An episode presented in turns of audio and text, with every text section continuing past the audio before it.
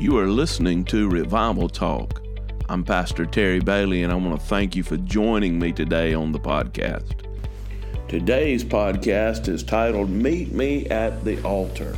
God longs to meet with us at the altar of prayer. For more information about our ministry, go to revivaltalk.org.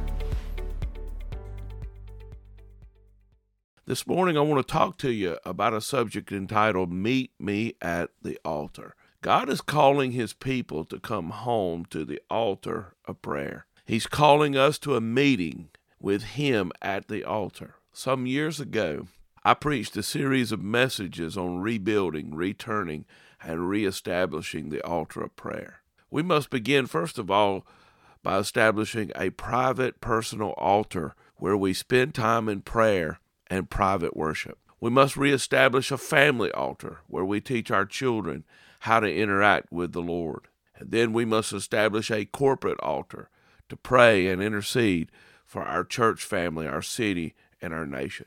When Jesus made his triumphant entry into Jerusalem, he went into the temple and he made this declaration. He quoted Isaiah 56, verse 7, and it's recorded in Matthew 21, 13. And he said to them, It is written, my house shall be called a house of prayer, but you have made it a den of thieves. When he went into the temple, he overturned the tables of the money changers who were unfairly profiting off of God's people by exchanging their money to a temple currency. He cleansed the temple to return it to its original purpose. My house shall be called a house of prayer. I don't believe that that mandate has changed. I believe that God is still saying, My house shall be called a house of prayer. When God calls us home to the altar, he may first do a work of cleansing in our hearts and in our lives, just as he did when he cleansed the temple. The Bible says in Hebrews 12:1, Therefore we also, since we're surrounded by so great a cloud of witnesses, let us lay aside every weight and the sin which so easily ensnares us, and let us run with endurance the race that is set before us. Our prayer should be the same as David in Psalms 51, verse 1 and 2. Have mercy upon me, O God, according to your loving kindness, according to the multitude of your tender mercies. Blot out my transgressions. Wash me thoroughly from my iniquity, and cleanse me from my sin. In Psalms 51, verse 10, Create in me a clean heart, O Lord, and renew a steadfast spirit within me.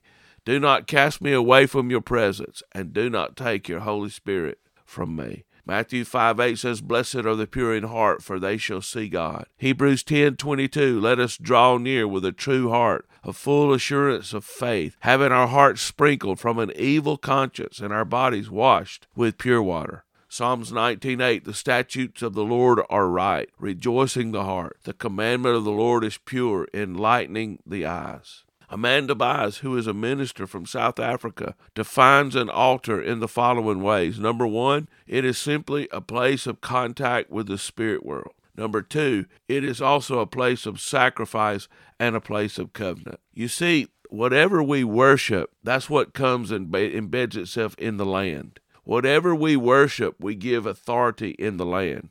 That's why everywhere Abraham went, he built an altar and he worshiped the true God because he was inviting the true God to come into that place. The Hebrew word for altar literally means a place of sacrifice. It is a place of meeting. Catherine Brown defines the altar. She said, An altar may be described as a meeting place between heaven and earth where God creates covenant and where a priest offers either sacrifices or gifts. Altars are mentioned 228 times in the Bible, 24 times in the New Testament. It means a place of sacrifice or a place to meet with God, thus, a place to worship God. Both the heathen and pagan nations and the Israelites built altars, as is shown by archaeological excavations in the Holy Land. In both cases, they were primarily used for sacrifice. You see, God is calling us to come home to the altar. He's calling his church back to the altar to meet with him, to fellowship with him, to receive instruction, to receive help, to receive comfort and direction. You see, There was a time when the altar was the center of our church. God never meant for the pulpit to be the center of the church. And I say that as a preacher and a pastor, but He meant for the altar to be the focus and the center of our church. My house shall be called a house of prayer, not a house of preaching, not a house of fellowship. All those things are important, but our priority is to be a people of prayer. And God is calling us today to rebuild the altar, and it has to begin in our own personal lives. You must rebuild the altar. Now, the altar is a place where we meet with God. The altar is a place of sacrifice. It's a place of communion. It's a place where we receive hope. So when we rebuild the altar, we give ourselves as a sacrifice.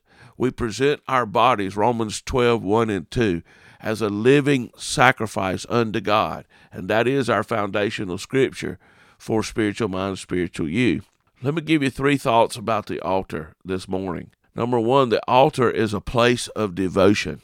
The Merriam Webster Dictionary defines devotion as an act of religious fervor, piety, an act of prayer or private worship, a religious act, exercise or practice other than the regular corporate worship of a congregation, the act of dedicating something to a cause, enterprise, or activity. The altar is a place of sacrifice.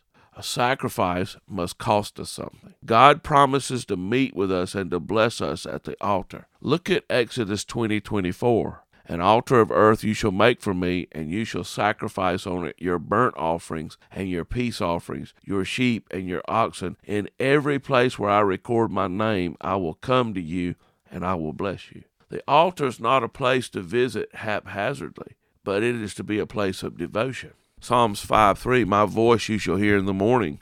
O Lord, in the morning I will direct it to you, and I will look up.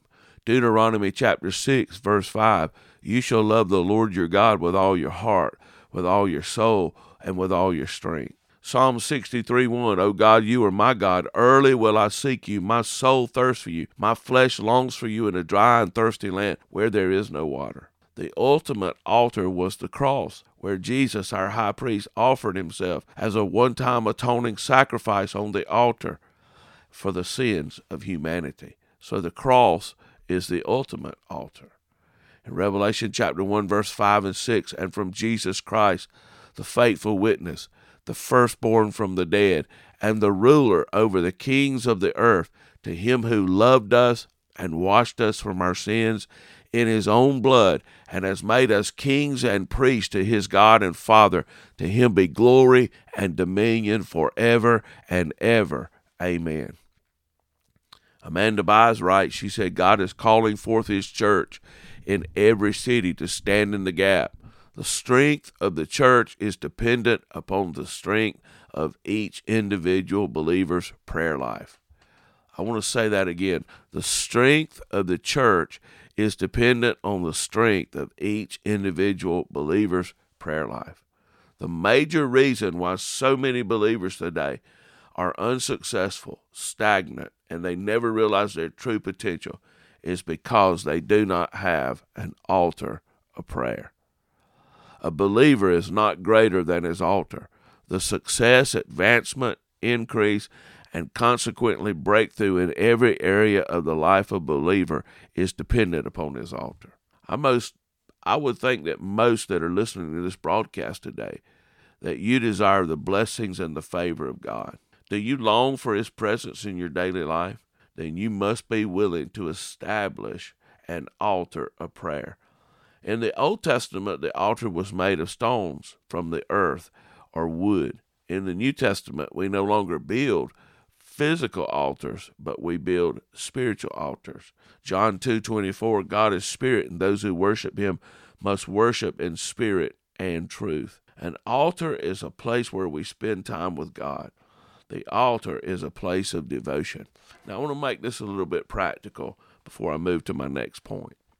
Set a place in your house where you pray. Maybe you have a room, build yourself a prayer room.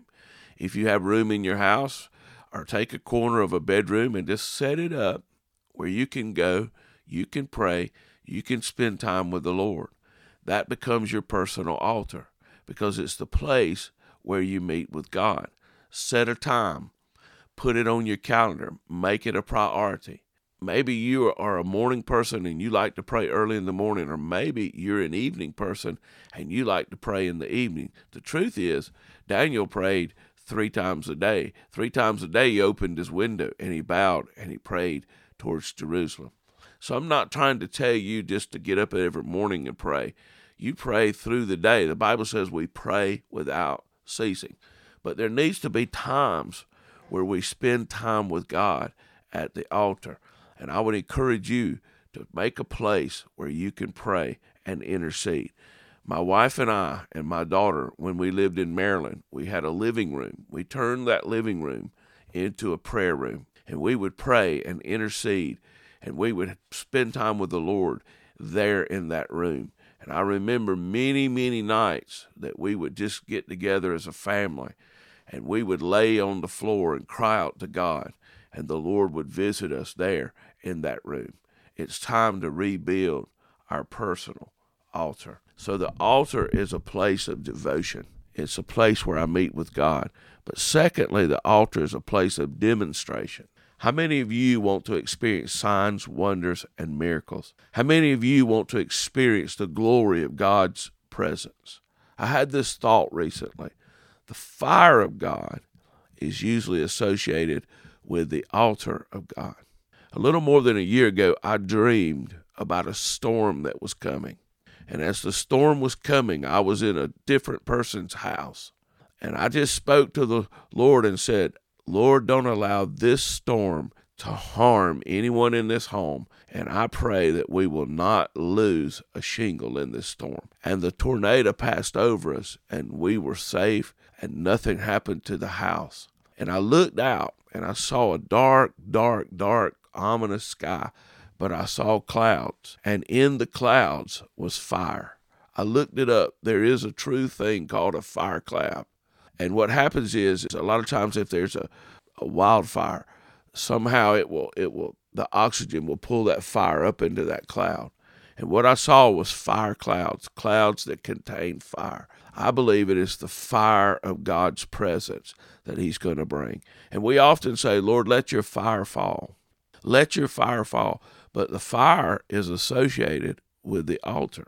In Genesis 8, Noah built an altar when he came out of the ark. In Genesis 8, 21 and 22, it says, The Lord smelled a soothing aroma. Then the Lord said in his heart, I will never again curse the ground for man's sake, although the imagination of man's heart is evil from his youth, nor will I again destroy every living thing as I have done. While the earth remains, seed time and harvest, cold and heat, winter and summer, and day and night shall not cease. In Genesis chapter 9, verses 1 through 3, God pronounced a blessing on Noah and his sons. God demonstrated his power at the altar. It was at the altar where God made a covenant with Noah. In Genesis chapter 9, he pronounces a blessing. I don't know about you, but I want God to pronounce a blessing upon me and upon my children. But then God demonstrates his power at the altar in Second Chronicles chapter 6 and 7. Solomon dedicates the temple that he built. And in Second Chronicles 6:12 it said Solomon stood before the altar of the Lord. And in Second Chronicles 7 verses 1 through 3 it said when Solomon had finished praying that fire came down from heaven and consumed the burnt offering and the sacrifices, and the glory of the Lord filled the temple. And the priest could not enter the house of the Lord because the glory of the Lord had filled the Lord's house.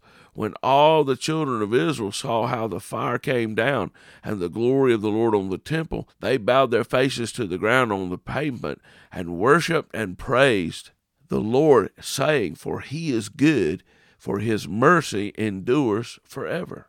He then makes an offering at the dedication of the temple. And listen to what it says in 1 Kings 8:63, and I'm going to read it from the Living Bible. Solomon offered to the Lord a peace offering of 22,000 cattle, 120,000 sheep and goats. So the king and all the people of Israel dedicated the temple of the Lord. So what happened at this altar? The fire of God fell and consumed the offerings and the sacrifices. The glory of the Lord filled the temple. The priest could not enter the house of the Lord because the glory had filled the house of the Lord. The people bowed their faces to the ground and worshiped. Listen to their declaration in 2 Chronicles chapter 7 verse 3. For he is good, for his mercy endures forever. For he is good, for his mercy endures forever. The altar is a place of demonstration. Elijah met the prophets of Baal on Mount Carmel.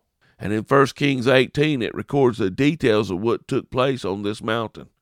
I want you to listen to the challenge in 1 Kings 18 23 and 24. Therefore, let them give us two bulls, and let them choose one bull for themselves. Cut it in pieces, lay it on the wood, and put no fire under it. And I will prepare the other bull, and lay it on the wood, and put no fire under it. Then you call on the name of your gods, and I will call on the name of the Lord. And the God who answers by fire, he is God. So all the people answered and said, It is well spoken. Baal is the strong man who rules over our nation today. And Elijah the prophet has a showdown with this false God, this idolatrous God Baal, and the 450 prophets of Baal and the 400 prophets of Asherah at Mount Carmel. I've been to Mount Carmel. It's one of my favorite places in Israel. They say that when you go to Israel, there will be a place where God will really speak to you and minister to you. For me, it was Mount Carmel where the Lord really visited me and really touched my heart. And I'm drawn many times back to this story. If you know the story, you know that the prophets of Baal, they built their altar, they offered the bullock, and they cried out to their God. And the Bible said he had no voice. Now, I believe in times past that a demon had spoken through that idol. But in this season, the Lord closed his mouth and would not allow him to speak. But then Elijah rebuilt the altar of prayer. When we rebuild the altar of prayer, we will have true revival. I don't go many places that people aren't talking about revival, that people don't recognize the need of revival, even some places where they're praying for revival. But the key to revival is the altar. We must rebuild the altar of prayer. He rebuilt the altar. He placed the sacrifice on the altar. Then he poured four barrels of water on the altar and he prayed a 63 word prayer. What happened? 1 Kings 18:38 Then the fire of the Lord fell and consumed the burnt sacrifice and the wood and the stones and the dust and licked up the water that was in the trench. God answered by fire. God wants to answer us by fire.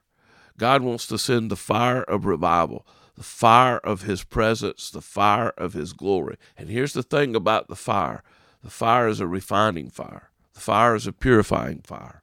God wants to meet us at the altar so that we can be made clean, so that we can be made whole.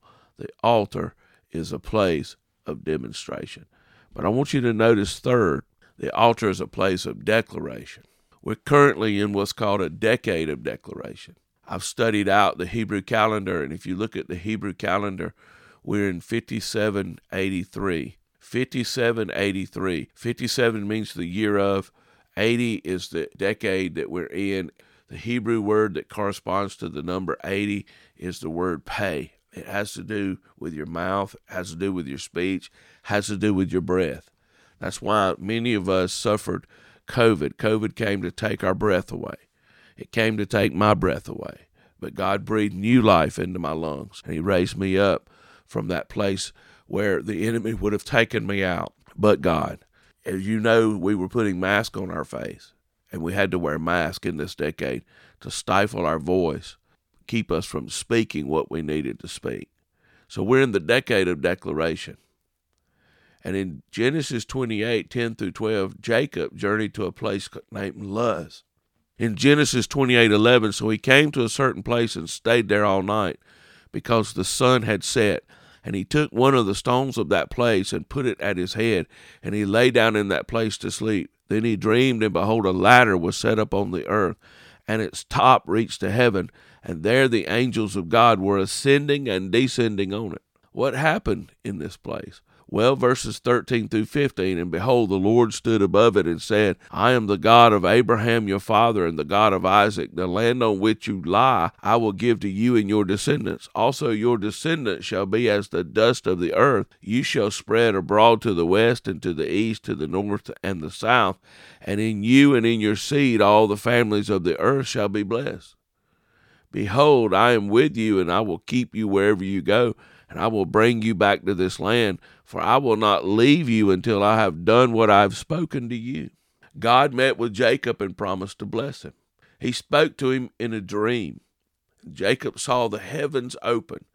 God opened a portal in the heavens over Jacob, and he saw him. And what did he promise to do? He promised to bless him. Now, notice Jacob's reaction. In verses 16 and 17, Jacob awoke from his sleep and said, Surely the Lord is in this place, and I did not know it. Surely the Lord is in this place, and I did not know it. How many times has God visited us and we didn't recognize that it was His visitation? Don't be so bound by tradition. Don't be so locked into a past revival that you miss the Lord because when He comes, He comes differently than He came in the past.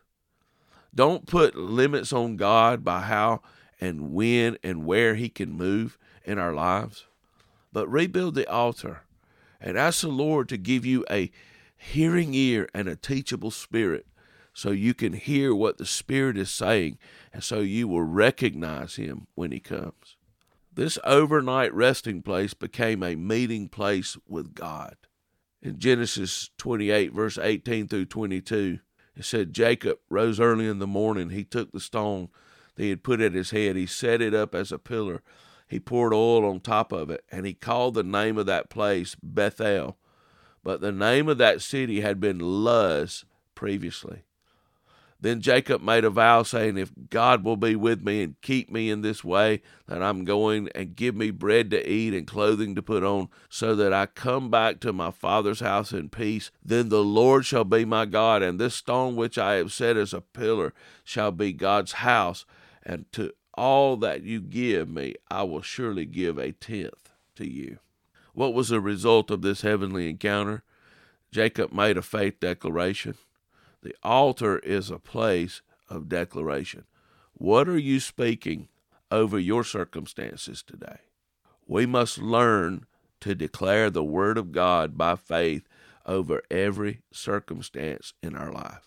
The greatest weapon in the believer's arsenal is what's called the sword of the Spirit. That's the Word of God. We must put on the armor of God, but we must take up our offensive weapon, which is the sword of the Spirit.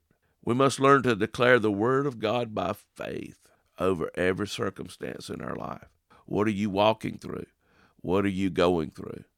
You find out what the Word says about your situation, and you begin to declare the Word over that circumstance.